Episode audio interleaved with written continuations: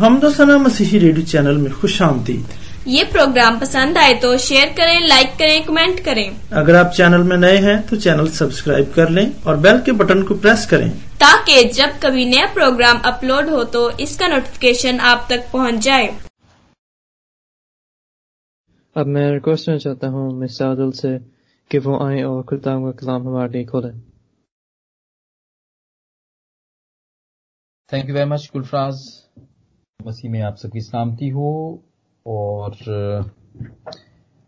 कम का मैं शुक्रगुजार हूँ कि खुदावन ने एक दफ़ा फिर मौका दिया। आज का बारी तो मेरी नहीं थी। आज तो टर्न थी मिस सरवत की टर्न थी, लेकिन किसी वजह से वो आज नहीं कर पाई। तो खुदावंद ने ये मौका मुझे दिया। मैं समझता हूँ कि ये भी खुदावंद के इंतज़ाम में था कि ऐसा हो और इसके लिए भी मैं शुक्रगुजार हूँ। आज, आप सबको सबसे पहले तो ईद सऊद आप सबको मुबारक हो। असेंशन डे खुदावंद का आसमान पे जाने का दिन की ईद आपको मुबारक हो। और मैं इस ईद के बारे में थोड़ा सा बताना चाहता हूँ आपको, और इसके बाद ज़रूर हम उसके साथ जितनी भी बातें जुड़ी हुई हैं, वो भी हम सीखेंगे, और इसकी अहमियत के बारे में भी सीखेंगे। असेंशन डे हर साल ये ईस्टर के छह हफ़्ते के बाद आता है। ईद के बाद आता है ये जो हमारी ईद कैमतुल मसीह है, उसके छठे हफ़्ते में ये आता है, या थर्टी नाइन डेज़ के बाद आता है। और दुनिया में जितनी भी कलीसियाएँ हैं, वो इस दिन को मनाती हैं, किसी ना किसी तौर पर इसको सेलिब्रेट करती हैं। और करती हैं इसलिए कि खुदाम यसू जी उठने के बाद वो ज़मीन के ऊपर रहे और फिर वो चालीसवें दिन फिर वो आसमान पर चले गए। तो वो ये ईद है जो कि वो सेलिब्रेट करते हैं।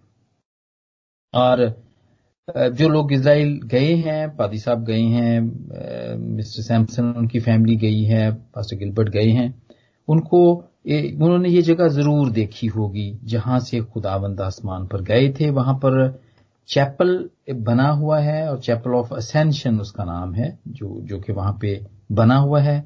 ये सन 390 में बना था और फिर इसके बाद 1150 के अंदर फिर दोबारा से इसको रिस्टोर किया गया। और ये जगह ज़रूर आपने देखी है।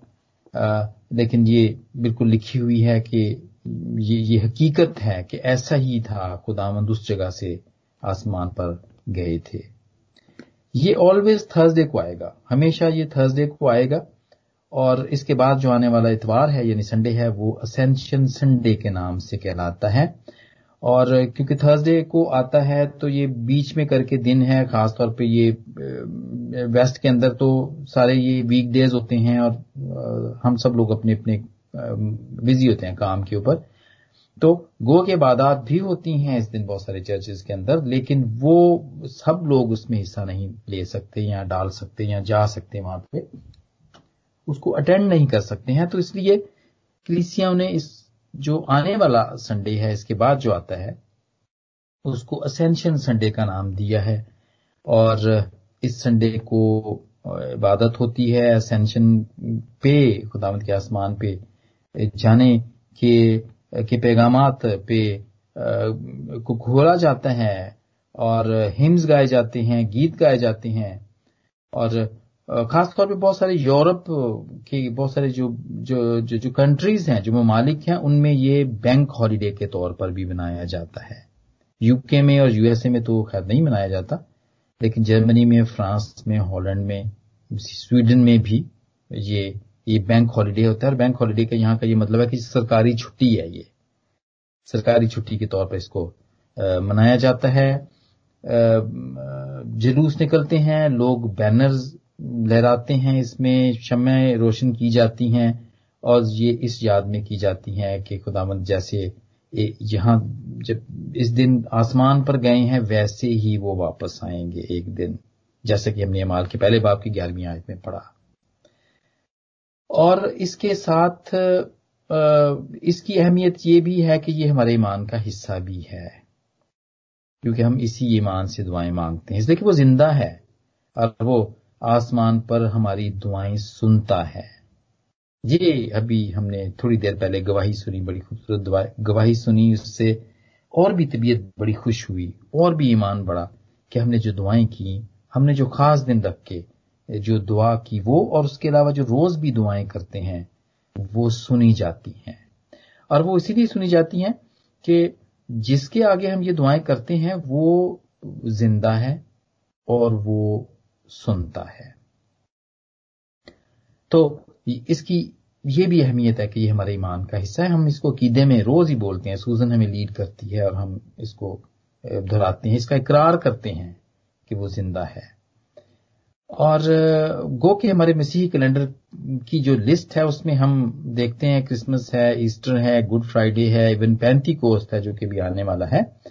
ये सब तो हमें, मैं, हम इसको बड़े खास तौर पे मनाते हैं, लेकिन असेंशन डे को इस तरह खास तौर पर हम नहीं मना रहे या नहीं मना पाते जो कि थोड़ी सी इस बात की कमी महसूस होती है, क्योंकि ये भी एक बहुत बड़ा दिन है, और ये ईद है पूरी, ये भी ये भी ईद है।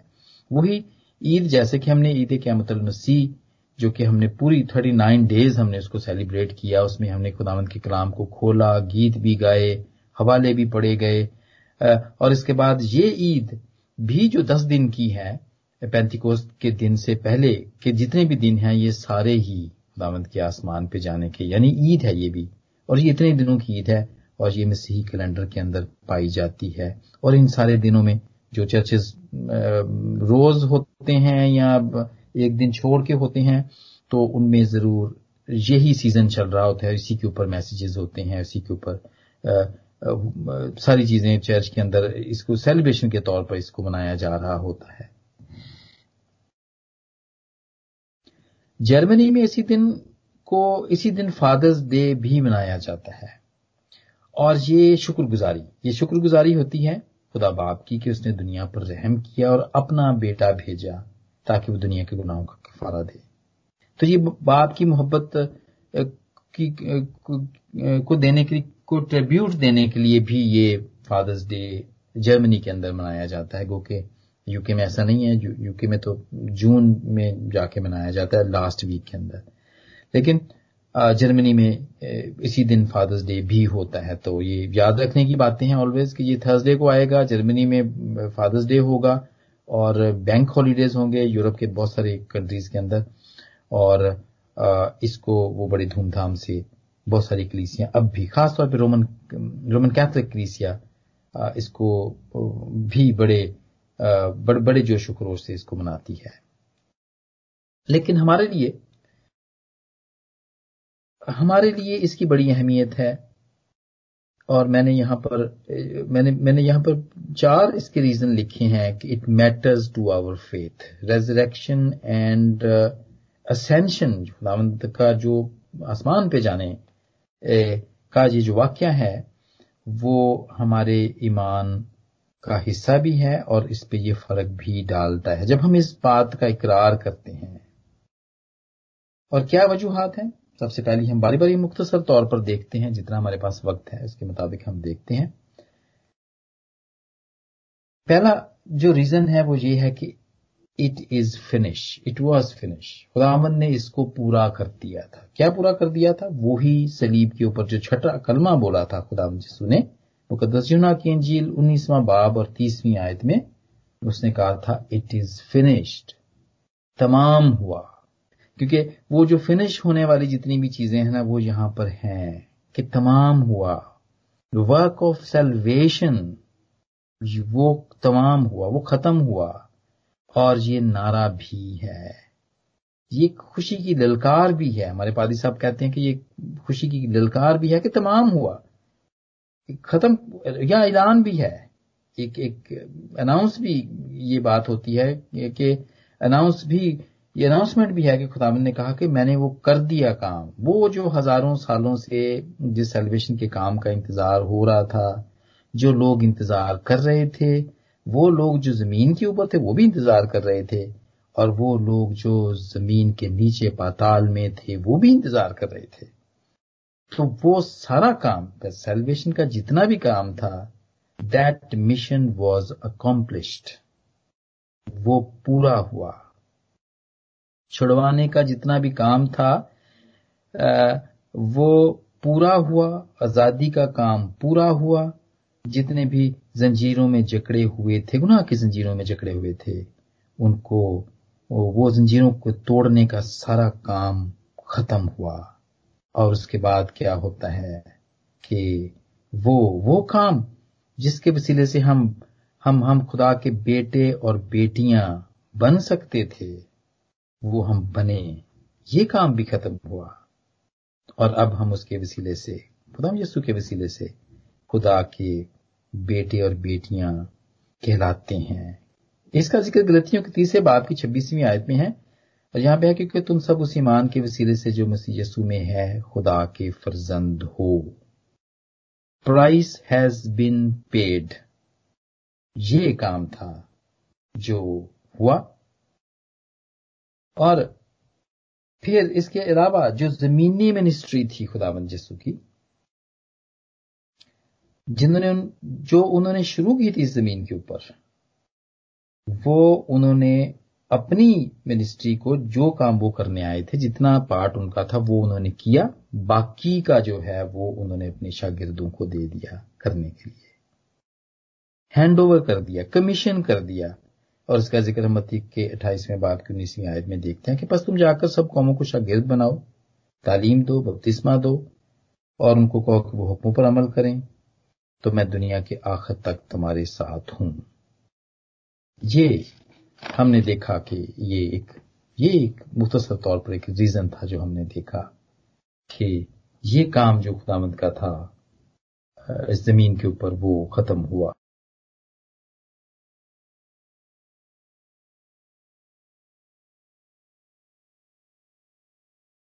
इसके बाद हम देखते हैं कि जब वो आसमान पर चले जाते हैं तो हम उनकी पोजीशन देखते हैं वहाँ पर। ज़मीन की उनकी पोजीशन कुछ और थी। वो इंसान बनकर आए थे। इंसान तो वो नहीं थे, वो आए तो ऊपर से थे वो। लेकिन वहाँ पर जाके हम देखते हैं कि उनकी पोजीशन क्या है। मेरे जीजो वो आसमान पर बैठा हमारी वकालत करता है।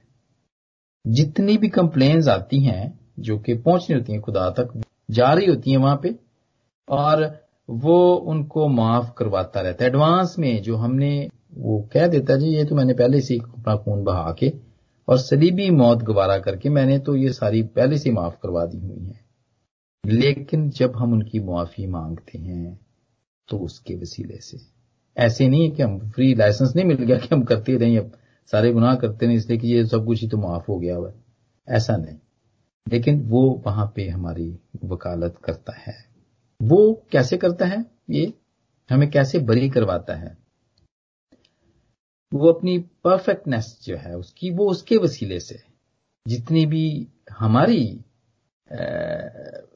जि, जितने भी हमारी हमारी गलतियाँ हैं हमारी कमजोरियाँ हैं वो उन्हें मुआफ करवाता है।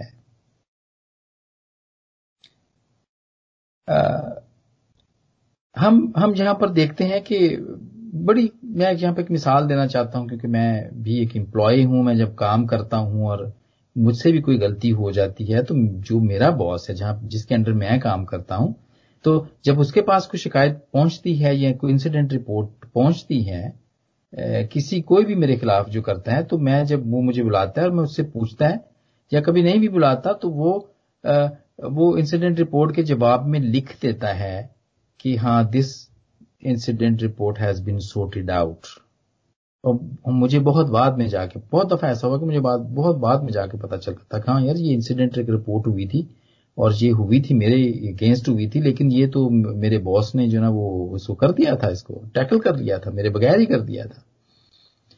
तो ऐसा ही ऐसा ही होता है, जब हमारी शिकायतें भी जब ऊपर जाती हैं, आपके पास जाती हैं तो जस्सू यही कहते हैं। कि मैंने इनको सेटल कर लिया है। इसकी ज़रूरत नहीं है इनको सजा देने की अब। वो हमें बचा लेते हैं। वो हमें सैक होने से, जैसी जमीनी जो बॉस हैं, वो हमें सैक होने से बचा लेते हैं, वैसे ही खुदावंद जस्सू भी हमें सैक होने से बचा लेते हैं। हमारा मुखालिफ, शैतान, वो खुदावंद के पास, वो जाता रहता है ऊपर। ऐसी बात नहीं है, वो देखते हैं मयूब की किताब में देखते हैं, पहले बाप की छठी आयत में, कि वो भी एक दिन खुदा के बेटे आए तो उनके दरमियान शैतान भी आ गया वो। तो वो ऊपर जाके शिकायतें करता रहता है हमारी। लेकिन जस्सू जो वहाँ पर बैठा हुआ है, वो वो इन सब चीज़ों को वो टैकल करता रहता है वो। उनको ज़ीरो करता रहता है। ये पोजीशन है उसकी ऊपर। मेरे के, वो हमारी वकालत करता है वो हमें मुआफ करवाता रहता है। और फिर एक और भी उसकी पोजीशन है कि वो हमारा चीफ प्रीस्ट है। हमारा सरदार काहिन है। और वो पहली वाली बात जो कि गुनाह को माफ़ करवाने वाली है, क्योंकि कानून जो ये है कि जो जान गुनाह करेगी, वो उसको सजा मिलेगी या वो मरेगी। तो ये जो कुर्बानी देने का और छुड़ाने का जो अमल है, ये तो जारी है, शुरू से ही है और ये अब भी है। अगर हम कुछ भी करते हैं, कोई भी गुनाह करते हैं तो कानून तो वही है, लेकिन हमारी कुर्बानी तो ऑलरेडी जो हमारा चीफ प्रीस्ट है, जिसका काम होता था कि वो कुर्बानी भी देता था और फिर वो उसी खून को लेके वो पाक मजबा के ऊपर जाया करता था, आगे जाया करता था, जो कि पाक तरीन मुकाम है, वहाँ पे जाया करता था। लेकिन जो हमारा चीफ प्रीस्ट है, जिसकी अब ये पोजीशन है, जो कि आसमान पे हमारे दिए गया है, उसकी ये पोजीशन है कि वो वहीं पे बैठा, उस पाक मकाम के ऊपर, जैसी कोई हमारी शिकायत आती है, वो जो उसने कुर्बानी हमारे लिए दी हुई है उसके वसीले से हमें वो छोड़वाता रहता है। लेकिन क्या ज़रूरी है? हमें उसको चीफ प्री, चीफ प्रीस्ट मानने की ज़रूरत है। और अबरानियों के चौथे बाप की चौदहवीं आयत में अबरानियों का मुसनफ यही कहता है कि यस्सु हमारा बड़ा सरदार कायन है। आओ हम अपने इकरार पर कायम रहें। कायम रहने की ज़रूरत है। जो इकरार करते हैं ना अगर वो हमारा चीफ प्रीस्ट मानते हैं उसको तो फिर हम उस पर कायम भी रहें। और फिर क्या होता है कि फिर जब हम उसमें होके जितने भी काम करते हैं, इकरार करके जितने भी अच्छे काम करते हैं तो वो हमें सब कामों में, वो हमें फतह से भी बढ़कर गलबा देता है। और वो हमारे दुश्मनों का मुँह बंद करवा देता है मेरे हमें बेऐब करता है, धोता है, साफ़ करता है। हाँ जी। और ये ये पोजीशन ये हम देखते हैं उसकी एक ये भी पोजीशन है इज़ अवर चीफ प्रीस्ट फिर एक और पोजीशन भी हम जब उसकी देखते हैं तो वो पोजीशन है, वो सीधे हाथ पर बैठने वाली पोजीशन है। और ये कैसी पोजीशन है? सीधे हाथ का मतलब राइट हैंड है, और राइट हैंड का मतलब है कि सारी चीज़ें वही डील करता है। जो आसमान की जितनी भी चीज़ें हैं, बाप डील नहीं करता है बल्कि वो डील करता है। ये अथॉरिटी की बात है उसको अथॉरिटी दी हुई है। और हम इसका शायद एक या दो हवाले यहाँ पर हम देखें का पहला बाप बीसवीं आयत है तब से लेकर अब तक और अब और फिर अब तक वो वो वो, वो रहने वाले हैं। और उसके लिए ये कहा गया है कि बीसवीं आयत में लिखा कि जिसने मसीह को जलाकर आसमानी मुकामों पर अपनी दहनी तरफ़ बिठाया और हर तरह की कुदरत हुकूमत अख्तियार और रियासत और हर नाम से बहुत बुलंद किया, जो न सिर्फ़ इस जहाँ में, बल्कि आने वाले जहाँ में भी किया जाएगा। उसको अपनी दहनी तरफ़ बिठाया, यानी उसको अख्तियार दे दी। ये अख्तियार का सीधा हाथ है ये। तो जब भी हम इसको जब हम इसको पढ़ें और सुने तो ये सीधे हाथ का ये मतलब है कि ही गॉट द अथॉरिटी उसके पास सारी अथॉरिटी है। और आया तो वो ज़मीन पे था अथॉरिटी तो अथॉरिटेटिव तो वो था, लेकिन उसने उसने क्या लिखा है फिलिपियों, दूसरे बाप की छठी और सातवीं आयत में? यही लिखा है कि ज़मीन पर रहते हुए उसने खुदा के बराबर होने को कब्जे में रखने की चीज़ ना समझा। और आसमान पर जाने से क्या होता है, खुदा ने भी उसे ऐसा नाम बख्शा जो सबसे आला है। जी मेरे अजीजो ये हो जाता है। वो नाम, पहले तो उसने जो ज़मीन पे आया तो उसने खुदा के बराबर होने को कब्जे में रखने की चीज़, एक चीज़ ना समझा। अख्तियार तो थे उसके पास सारे। लेकिन फिर जब वो जब ऊपर जाता है तो उसको फिर वो नाम बख्शा जाता है, वो जो सबसे आला है। ये दूसरा हम देखते हैं कि ये इंपॉर्टेंस है खुदामंद के आसमान पे जाने की कि वो जाके उसकी पोजीशन ये हो जाती है और ये भी हमारे फ़ायदे के लिए है। हमारे फ़ायदे के लिए कि वो आ, वो हमारा हमारी वकालत करता है और वो हमारा चीफ प्रीस्ट है और वो जो अख्तियारात रखता है। हमें इस बात के लिए खुश होना चाहिए कि वो अख्तियार रखता है। वो ऐसा खुदा नहीं है या ऐसा कोई वो नहीं है कि जो जिसके पास कोई अख्तियार ही ना हो। वो तो सब कुछ ही रखता है और वो सब चीज़ें जब उसके पास हैं तो इस बात पे हाँ हमारा ईमान और भी बढ़ना चाहिए। हमारे फेथ को और भी ज़्यादा मज़बूत होना चाहिए। इसलिए कि हम वो हमें दे सकता है सब कुछ। ये देखिए आज की गवाही। हमने दुआएँ की और खुदावंद ने हमें खुशखबरी सुनाई। सिस्टर की खुशखबरी सुनाई कि पहले से उसके सेल जो थाउजेंड्स में थे, वो अब हंड्रेड्स में आ गए हैं। और खुदावंद करेगा, ये जितने भी, अगर हंड्रेड नॉर्मल नहीं है तो नॉर्मल तक भी ये आ जाएँगे। यही कुछ हमने मांगा था उससे। और ये उसके इख्तियार में है। जी मेरे अजीजों। और फिर एक और भी हम देखते हैं। कि आसमान पे जाने का क्या, हमें क्या फ़ायदा होता है? हमारे ईमान को क्या फ़ायदा होता है? और जब वो ऊपर गया तो उसने अपना पाकरू भेजा। आसमान पे जाने का ये फ़ायदा हुआ। कि वो मददगार जिसकी हमें बहुत ज़रूरत थी, वो कुवत जो हमें चाहिए थी, वो हमें मिलती है। पाकरू के वसीले से हमें मिलती है। वो इस बात का बार बार यकीन दिलाता रहा। अपने शागिर्दों को जब जब वो ज़मीन पे था तो वो बार बार यकीन दिलाता रहा कि वो एक मददगार देगा जो हमेशा तक हमारे साथ रहेगा। और वो कहता है कि ये ये कुवत का कुवत का लिबास है ये। पाकरू के वसीले से वो हमें कुवत का लिबास देता है ड्रेस अप करता है वो कुवत से। लुका के चौबीसवें बाप की फोर्टी नाइन बस के अंदर ये लिखा हुआ है। और मेरे अजीजों, हमारी ज़िंदगी में पाकरू की अहमियत, बहुत अहमियत है। इसलिए कि वो हमें ना उम्मीद नहीं होने देता। वो हमारे ईमान को बढ़ाता रहता है। जो उसके वसीले से काम हमारी ज़िंदगी के अंदर होते हैं उसके वसीले से हमारा ईमान बढ़ता रहता है। हम एक दूसरे के लिए बरकत का पायस बनते रहते हैं। खास तौर पर वो फ्रूट्स होली स्प्रेड के वो फ्रूट जो खुदावन ने हमें इस्तेमाल करने के लिए दिए हुए हैं। खुदा की खूबियाँ हम में ये इनडेवेल इनडेवेलिंग उसकी होती रहती है। और वो जितने भी गिफ्ट्स हैं उसके वसीले से जो मेल मलाप की हैं उसके वसीले से हम एक दूसरे के के लिए बरकत का बायस बनते रहते हैं। और इसी के वसीले से, और ये, इसीलिए ये ज़रूरी हुआ कि वो आसमान पे जाता ताकि वो अपने पाकरू को भेजता, ताकि हम इसी पाकरू के वसीले से यसु को भी जान सकते। पाकरू के वसीले से हम उस सच्चाई को जान सकते, जो कि जो कि यसु है।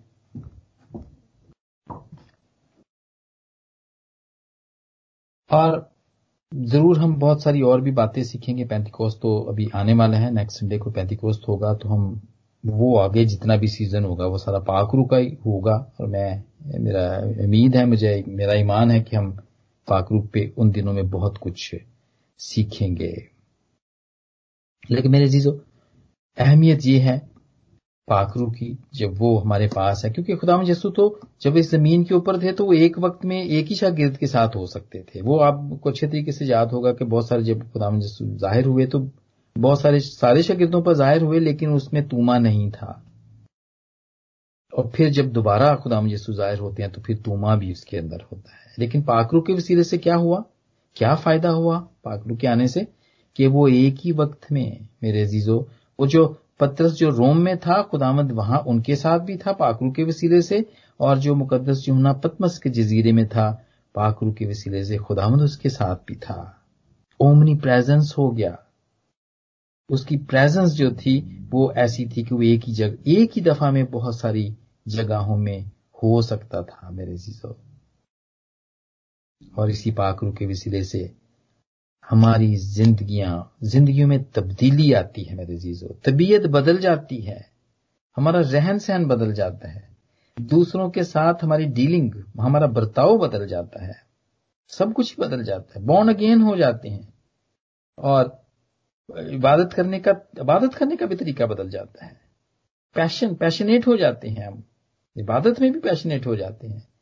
और जिद करके लेते हैं कि हमें हवाला पढ़ने के लिए दिया जाए, हमें शेयरिंग करने के लिए दी जाए, हमें गाने के लिए दिया जाए, हमें गवाही का वक्त दिया जाए हमें।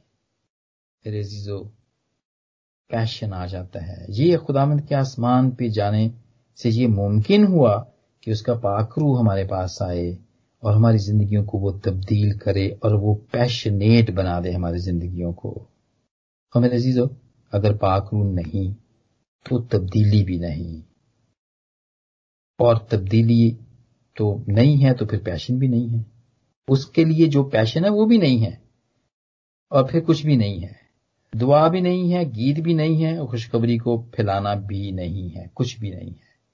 और ये मुमकिन तब हुआ जब खुदा आसमान पे गए और उन्होंने अपना पाकरू भेजा। और ये मुमकिन हुआ कि उसका पाकरू और ये पाकरू वही देता है, क्योंकि उसका जो है, और कोई नहीं दे सकता। ना पास्टर गिलबर्ट दे सकते हैं किसी को, ना पास्टर एलन दे सकते हैं। ये खुदामंद जस्सू ही दे सकता है। उससे मांगे तो वो देता है, क्योंकि ये उसका रूह है। जी मेरे अज़ीज़ हम आगे बढ़ते हैं। मेरा चौथा पॉइंट ये है कि खुदाम के आसमान पर जाने से हमारे हमारे ईमान पे क्या फ़र्क पड़ा? बहुत बड़ा ये फ़र्क पड़ा कि हमें अपने अवधि घर में जाने की, जो हमारा जो जो परमानेंट रहने की जगह है, वहाँ जाने की उम्मीद हमारी बढ़ गई। और हमें यह पता चल गया कि एक घर है जो हमारा इंतज़ार कर रहा है। क्योंकि उसका वादा है। उसका वादा है और वो कहता है मुकदस जुना की अंजील चौदहवें बाप की दूसरी और तीसरी आदमी हम देखते हैं कि तुम्हारा दिल ना घबराए। वो कहता दिल ना घबराए, मेरे बाप के घर में बहुत से मकान हैं। अगर ना होते होते तो मैं तुमसे कह देता। शॉर्टेज नहीं है वहाँ पे। यूके में बहुत सारे वो घरों की बड़े प्रॉब्लम है यहाँ पे। क्योंकि ये बने हुए हैं सौ साल, अस्सी साल पहले के घर बने हुए हैं। और उसके बाद अभी आके एक दो साल में गवर्नमेंट ने घर बनाना शुरू किए हैं। लेकिन यहाँ पे घरों की बहुत शॉर्टेज है। घर नहीं है यहाँ पे। ज़मीन वैसे भी ये मुल्क छोटा है और घर भी, घरों की भी बड़ी शॉर्टेज है। लेकिन बड़ी खुशी की बात हमारे लिए ये है कि खुदा यसु आसमान पर हैं और वो हमें कहते हैं कि घबराने की ज़रूरत नहीं है। मेरे पास, मेरे बाप के घर में बहुत सारे मकान हैं। अगर ना होते तो मैं तुमसे क्या देता? हमें घबराने की ज़रूरत नहीं है। मेरे जीजो प्लेंटी ऑफ़ होम्स देयर जहाँ पे वो हमें, जिसका जिसका उसने वादा किया हुआ है कि वो आएगा और हमें अपने साथ ले जाएगा, अपने वादे के मुताबिक, और वो हमें उनके घरों में रखेगा। और वो जो वादा करता है, वो पूरा भी करता है। बहुत सारे उसने वादे किए, उसने माथा से भी ये कहा कि ईमान अगर तू ईमान रखेगी तो तू अपने भाई को ज़िंदा पाएगी, और वैसे ही होता है कि लाजर को वो ज़िंदा पाती है। मेरे जीजो जितने भी ईमान से शिफा पाने वाले लोग हैं, जिन्होंने शिफा पाई है, उसके वादों पर ईमान रखते हैं। उनको आज भी आज भी उनकी जिंदगियों में गवाही आती है। और जो उनके लिए दुआ करते हैं, उनकी जिंदगियों में भी गवाही आती है। सिर्फ़ जो गवाही है, जो टेस्ट मनी है, वो सिर्फ़ ठीक होने वाले की ज़िंदगी में नहीं आती, बल्कि उसके लिए जो दुआ करने वाले हैं, उनकी ज़िंदगी में भी ये ये ये गवाही आती है। वो अपने वादों के मुताबिक वो हमें अपने साथ रखना चाहता है। जैसे वो नए और जलाली बदन में है इस तरह वो भी हमें नए और जलाली बदन में रखता है। वो हमें चेंज कर देता है। वो ट्रांसफिग्रेशन का, का जो हमने जो उसमें वाक्य जो पढ़ा जिसके अंदर खुदाम यसू की बदल जाती है शक्ल बदल जाती है और जलाली हो जाता है खुदाम यसू की शक्ल जलाली हो जाती है, जिसमें देखते हैं कि मूसा और एलिया भी उसके साथ नज़र आते हैं, जलाली बदन के साथ, और शगिर्द गवाह होते हैं। मत्ती के सत्र में बाप की दूसरी याद में मुकदस पत्रस, यकूब और जोहन्ना उनके साथ होते हैं। और वो इस बात, वो वो इस वाक्य को देखते हैं, वो गवाह होते हैं इस बात के। और वो जलाली बदन जो हम देखते हैं, जो कि उस वक्त हुआ मुकदस मूसा का और एलिया का और खुदामंद का वैसा ही वो जलाली बदन वो हमारा भी कर सकता है मेरे जीजो फिलिपियों के तीसरे बाप की इक्कीसवीं आयत में, वो हमारी पस्त हाली के बदन की शक्ल बदलकर अपने जलाल के बदन की सूरत पर बनाएगा। कैसी उम्मीद है देखें। ऐसी बना देगा, जो आसमान पे रहने वाले जो बदन है ना, वो, ये जमीनी बदन नहीं रह सकते वहाँ पे। वो उनको बदलने की ज़रूरत है और वो सिर्फ़ खुदामंद ही बदल सकते हैं। खुदामंद यस्सु ही बदल सकते हैं, जो कि आसमान पर हैं, बैठे हुए हैं, और इससे हमारा ईमान बढ़ता है, हमारी उम्मीद बढ़ती है, क्योंकि खुदामंद के खुदाम यसु के आसमान पे जाने के हमें फ़ायदे हैं, बल्कि फ़ायदे ही फ़ायदे हैं। और मेरे जीजो वो फिर दोबारा आने वाला है। जैसा कि हम देखते हैं, फरिश्तों ने कहा, इमाल के पहले बाप की ग्यारहवीं आयत में। वो कहा गया, कहने लगे, क्या गलीली मर्दो, तुम क्यों खड़े आसमान की तरफ़ देखते हो? यही यस्सु जो तुम्हारे पास से आसमान पर उठाया गया है, इसी तरह फिर आएगा जिस तरह तुमने आसमान पर उसे जाते देखा है। वो वैसे ही आएगा। लेकिन क्या करने आएगा? वो इंसाफ करने आएगा। वो हमारा वकील हम, पहले हम सीख चुके हैं कि वो ऊपर तो हमारा वकील था। लेकिन मेरे अजीजों, ऐसा होता है। वकालत करते करते करते पोजीशन जो है वो वो बढ़ जाती है, वो प्रमोशन हो जाती है।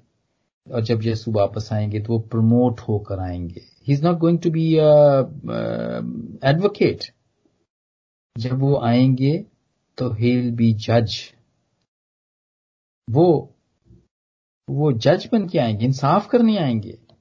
किनका? वो जो पिसे हुए हैं, वो जो ना इंसाफी की वजह से वो जो पिसे हुए हैं और जो तकलीफें सहते सहते थक गए हैं और जिन्हें इंसाफ नहीं मिला, जो डिजर्व करते हैं, वो इनको इंसाफ दिलाने आएगा।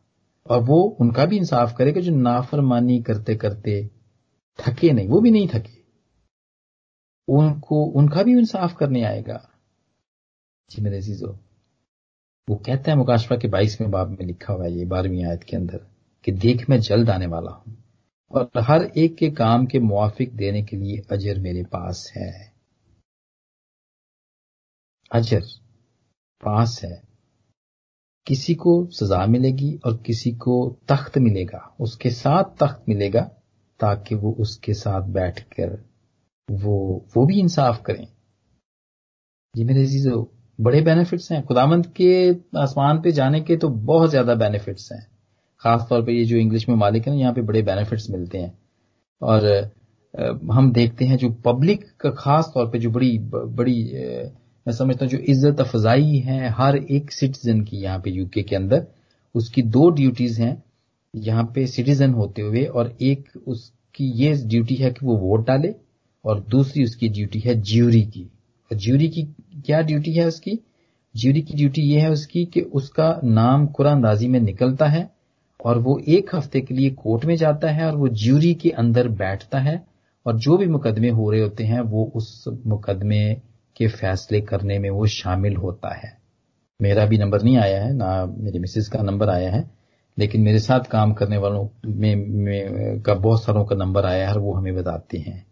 दीज आर द ड्यूटीज़ और ये ही ड्यूटी हमें ऊपर जाके भी मिलेगी मेरे अजीजों। हम भी इंसाफ करेंगे। और इसीलिए ये वाले मुल्कों के बहुत सारे जो बा, बातें हैं वो वो वो आसमानी बातें हैं। वो जो बेनिफिट्स जहाँ पर देते हैं जिनके घर नहीं हैं जो इलाज नहीं करवा सकते जो भूखे हैं उनको जो कुछ भी मिलता है वो बहुत सारी ऐसी ही बातें हैं जो खुदा के हुक्म के बिल्कुल मुताबिक हैं। जी मेरे अजीजों। वो ज़िंदा है इसीलिए जब हम पुकारते हैं तो वो सुनता है। और वो जवाब भी देता है। सिर्फ़ सुनता ही नहीं है वो जवाब भी देता है। यीशु के आसमान पे जाने की ईद बड़ी खुशी की बात है मेरे अजीजों। खासतौर पे वो जो इसका इंतज़ार करते हैं कि वो जब आएगा तो वो आ, उसके साथ उसको देखेंगे उसको मिलेंगे और वो उसके साथ रहेंगे। और ये खुशी की बात मैंने आज आपके साथ शेयर की कि इसके कितने फ़ायदे हैं हमारे। और आज एक दफ़ा फिर मैं आप सबको ईद सऊद मुबारक कहता हूँ सेंशन डे की हैप्पी सेंशन डे कहता हूँ। और ज़रूर जब भी ये ईद आए, हमें ज़रूर इन बातों पे तवज्जो देनी चाहिए, इनको याद रखना चाहिए कि ये भी हमारी ईद है। दूसरी ईदों की तरह ये भी एक खुशी का दिन है, जिसको कि हमें बड़े अच्छे तरीके से मनाना चाहिए। और आज इस कलाम के वसीले से खुदामद मुझे और आप सबको बरकत दे आमीन आमीन Amin, Amin. Gee, thank you, Mr. Adil, for your wonderful and informative message.